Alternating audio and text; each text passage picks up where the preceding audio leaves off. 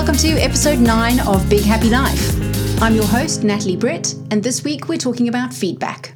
More specifically, we're looking at the lens through which you could filter feedback so that it becomes more beneficial to you. If you're someone who struggles with criticism, if it weighs really heavily on you, and it potentially stops you from pushing forward, then this episode should really give you some food for thought about how you might consider feedback in future.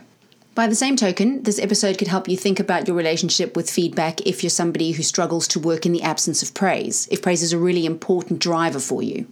This week's episode is inspired by some conversations I've had recently with friends who were talking about feedback that they've had from their parents and how hurtful some of that feedback was. And since most of us have had feedback we found hurtful at some point in our lives, it seemed a really good topic to discuss. That, and also the fact that if you have a big life, then the likelihood is you're involved in a lot of things where a lot of people can give you a lot of feedback. So it's really worth thinking about how that feedback affects you, what you can do with it, and how you make it a productive force in your life. This topic is of personal interest to me because criticism is something I've always struggled with. It's something I continue to struggle with. And praise was a huge driver for me, particularly when I was younger. I was very much a praise junkie, always looking for someone to notice what I was doing rather than doing the thing for the sake of doing it. And it's only much later in my life that I realized how that affected my ability to recognize my own values, who I was, what I wanted, to have my own voice heard, to value my own opinions all of those things were kind of on the back burner because I was so busy worrying about what other people thought and whether or not I was going to be praised or criticized.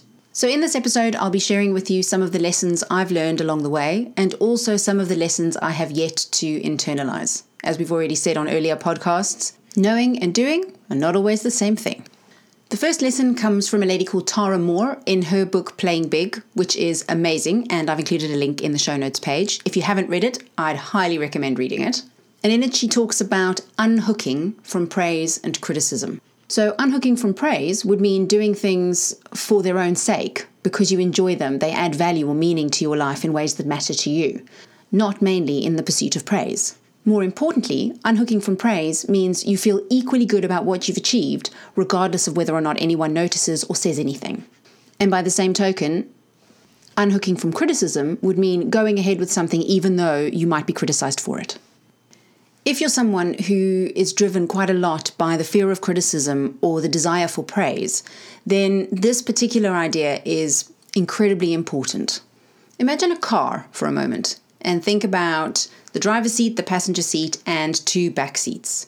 And in just the same way as you can only have one driver of a car, unless of course you're in one of those learner cars and it's all adapted, let's just assume it's a normal car and we can only have one driver, then putting fear of criticism or desire for praise in the driver's seat means that your values and your goals and all of those sorts of things have to be moved to either the passenger seat or even the back seats, depending on what else you're prioritizing.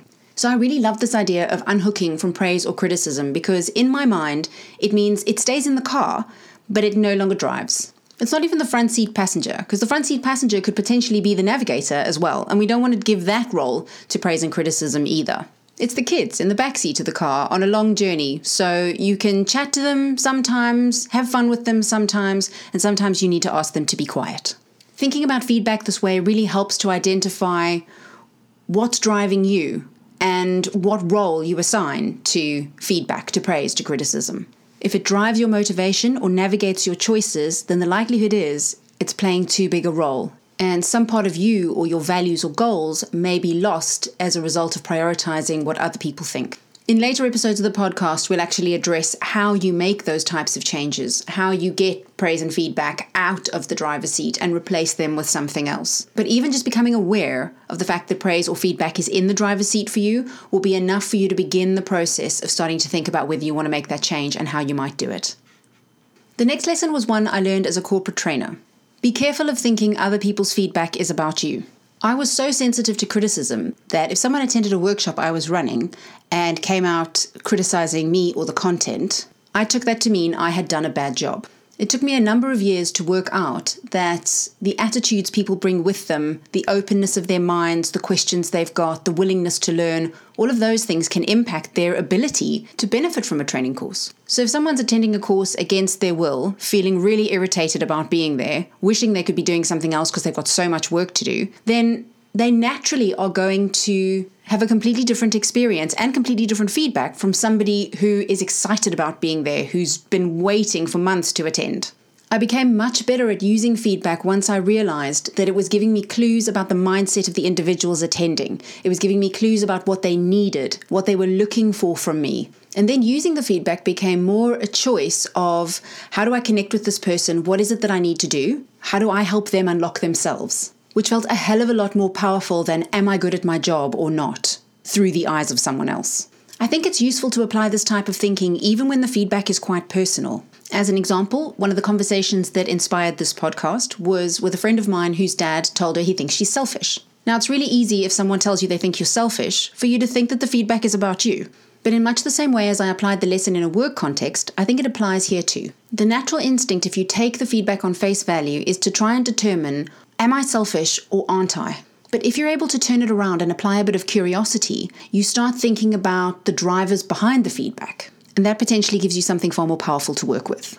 What makes him think you're selfish? The feedback is specific to that individual and that relationship. And what it tells you is that he potentially has some unmet needs, and the things you can do in other relationships may not be appropriate in this relationship because he responds differently than other people. Now, in Playing Big, Tara Mohr suggests that the feedback can never tell you anything about yourself and it only ever tells you about the other person. But I think if 20 people are telling you you're selfish, then there's probably something in it, and it's worth paying attention to that.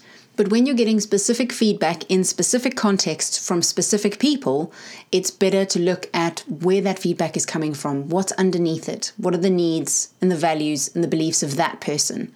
And then you can work out what to do with the feedback.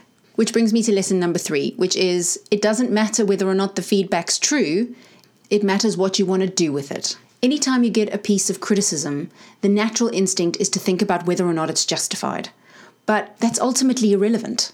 Just as I described with the training course example, there was little value in me worrying about whether or not I was a good or a bad trainer. The important thing was what I did with the feedback to make me better at connecting with people who didn't want to be there. If I look at my friend's example with the feedback she got from her dad, it doesn't matter whether or not she's selfish, it matters what she wants to do in her relationship with him, and therefore how much investigation she needs to do to understand what drove the comments in the first place. Now, if she decided, actually, my relationship with my dad has been fraught for years and I've been fighting a losing battle that I'm no longer willing to fight, then she could abandon the feedback. She doesn't need to actually do anything. It's always a choice as to whether or not you take on board the feedback and do something with it. But if she decides the relationship is important enough to her, then she goes down that route of investigation. But again, we have to keep that lesson in mind. Beware of thinking the feedback is about you. So when she investigates what's going on, she doesn't take it all on herself. Their relationship has both of them in it, and they both need to think about how to make the best of it. And that brings me to lesson four, which is even though you're the receiver of the feedback, doesn't mean you're the only one who can do something about it.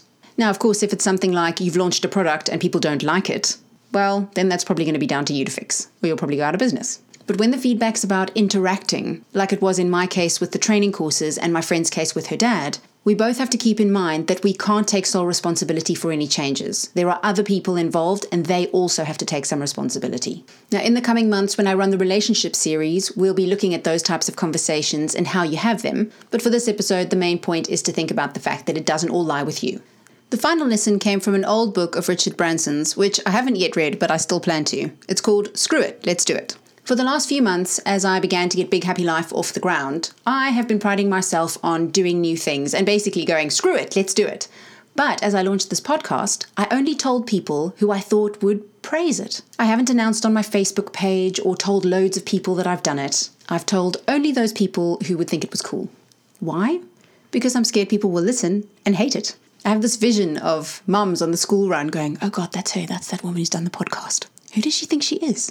But then I have to think about two things. Number one, most of the moms are actually very nice and probably couldn't care less what I'm doing. And two, unhooking from criticism means doing it even if you might face criticism. So to help me make that leap, I'm saying screw it, let's do it. And I hope you'll join me in doing that this week with whatever big thing you've wanted to do, but you've been held back by the fear of possible criticism. As always, I would love to hear from you, particularly this week. I would love to know what you've done under the heading of Screw It, Let's Do It. And also what feedback you got as a result and how the lessons applied once you got that feedback. You'll find a summary of this podcast and the link to Tara Mohr's book on the show notes page. I hope you found this week's episode useful. I look forward to welcoming you back next week. And for now, thanks for listening.